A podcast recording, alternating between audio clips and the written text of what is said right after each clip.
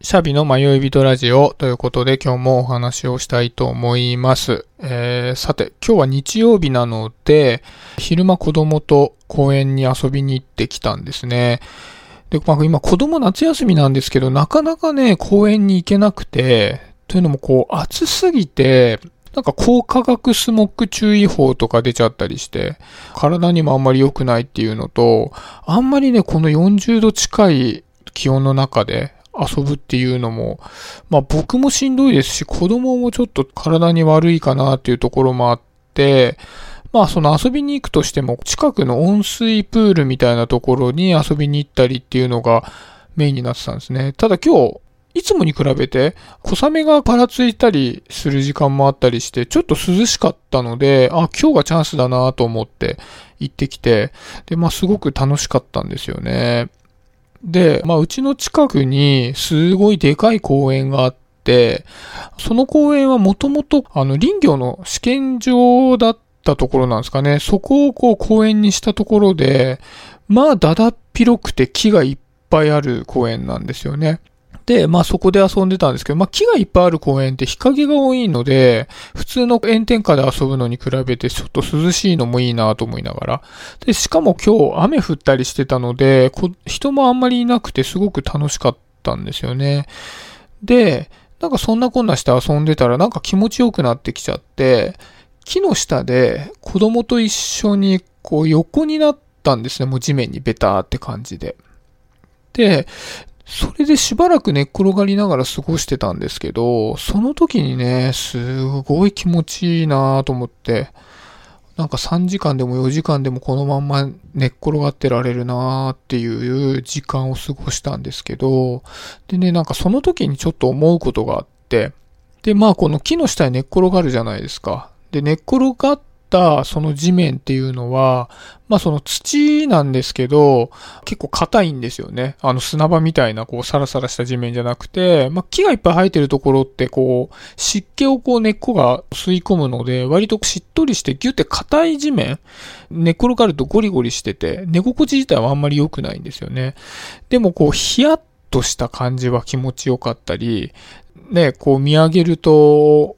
木のこう葉っぱとか木の枝とかが見えて、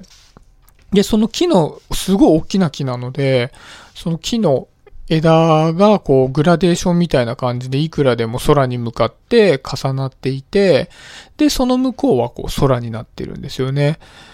で、なんかそういうこう光景が視界に入ってくると、何かピンポイントに目立つものがないので、ぼーっとしてられるんですよね。ただただ葉っぱと枝と空しか見えないんで、ね、見るともなしにぼーっとできる感じが気持ちいいなと思ってね、転がってたんですけど、で、こう、そこにいろんな音が入ってくるんですよね。あの、まあ、一番大きく聞こえるのはセミの鳴き声。で、セミの鳴き声と一緒に、かすかに風に揺られた木のせせらぎっていうのあれがこう聞こえてきたり、で、子供の声が遊んでる子供の声が聞こえてきたり、あとはなんかあの、たまにカラスの鳴き声とかが聞こえてきたりして、で、なんかそういう折り重なった音っていうのも、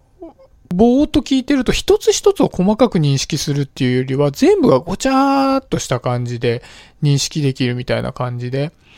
で、それをゴリゴリした土に横たわって、なんか地面のこう冷たい質感を感じながら、ボケーっと音と、まあ何のこう意味もない音と、こう視界を楽しむみたいな時間ってすごく豊かだなって感じたんですよね。で、最近やっぱり特にプライベートで誰かと、まあ、お話ししたり、なんか一緒にいろんなこと取り組んだりするときにも、ほぼほぼこうオンラインになってるんですよね。で、昨日も、あの、一日結構慌ただしい一日で、なんかこうイベントに参加したり、人と話したりっていうことを結構してたんですけど、ああ、今日はいろんなことがあったなーって夜思い返して、はっと思ったのが一歩も家から出てないんですよね。だから家の中でこう慌ただしく人と接しているっていうのが、なんか割と日常生活の常になってるんだなっていう感じがして、で、ただね、そういう毎日を送った時に、さっきその寝っ転がって、セミの鳴き声とか、そういったものを聞きながらぼーっとするような、ああいう時間っていうのがすごく失われてしまっているなって感じたんですね。で、それはすごく寂しいなって思って、で、例えば僕は昨日一日慌ただしく過ごしてたんですけど、あれが全部オフラインであったならば、まあ、同じイベントをしたり、人と話したりするにしても、そこで聞こえてくる他の人の話し声だとか、例えばその椅子に座った時の椅子の質感だとか、そういう、あの、特に意味のないもの、自分にとって特に意味のない情報っていうのが、同時でたくさん入ってきたりするじゃないですか。で、それ自体が結構煩わしいと思うこともあるんですけど、やっぱりそういったものが全部遮断されてしまって、自分にとって意味のある情報だけが入ってくる状態って、基本的に何か目的を達成するためにはいいと思うんですけど、全くなくなってしまうと、やっぱり人間って五感あってのものなので、すごくね、寂しいような感じがしたんですよね。で、だから、やっぱりこう、生活スタイルがね、コロナによって随分変わってきましたし、で、これからもね、やっぱりこう、オンラインっていうのが今回のことをきっかけにどんどんどんどんこう、バランスとして、あの、増えてくると思うので、だからこそ、あのー、まあ、自分の中で意識的に、そういう、まあ、えっと、フィジカルな、そういうフィジカルな、あの、時間っていうのを持った方がいいなっていうふうに感じましたね。うん、なんかこう人間関係もね、やっぱりこうオンラインメインになってくるので、なんかね、ふと思ったのは、やっぱりこう、人間関係を育んでいく中にも、あえてあまり効率的ではないけども、フィジカルな要素っていうのが入ってきた方が、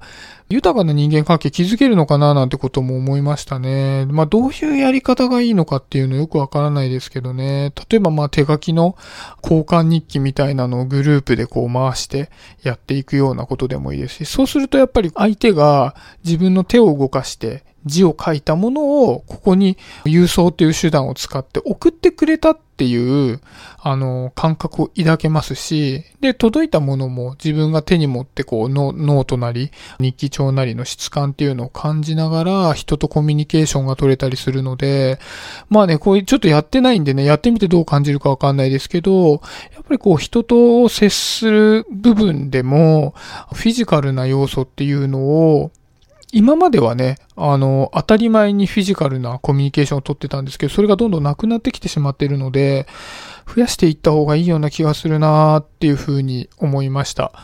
まあ、もしね、最近ずっと在宅勤務で人とコミュニケーションを取るのもずっとお家ですよ、かつ一人暮らしですよ、みたいな方がいたら、まあね、どっかこう近所の公園でもいいですし、どこでも自分がぼーっとして五感を感じられる瞬間を持つと、あの、いいのかなっていうふうに思いました。えー、私もね、積極的にそういう時間取っていこうかなと思います。ということで、えー、今日はそんなところにしようかなと思います。ありがとうございました。シャビでした。バイバイ。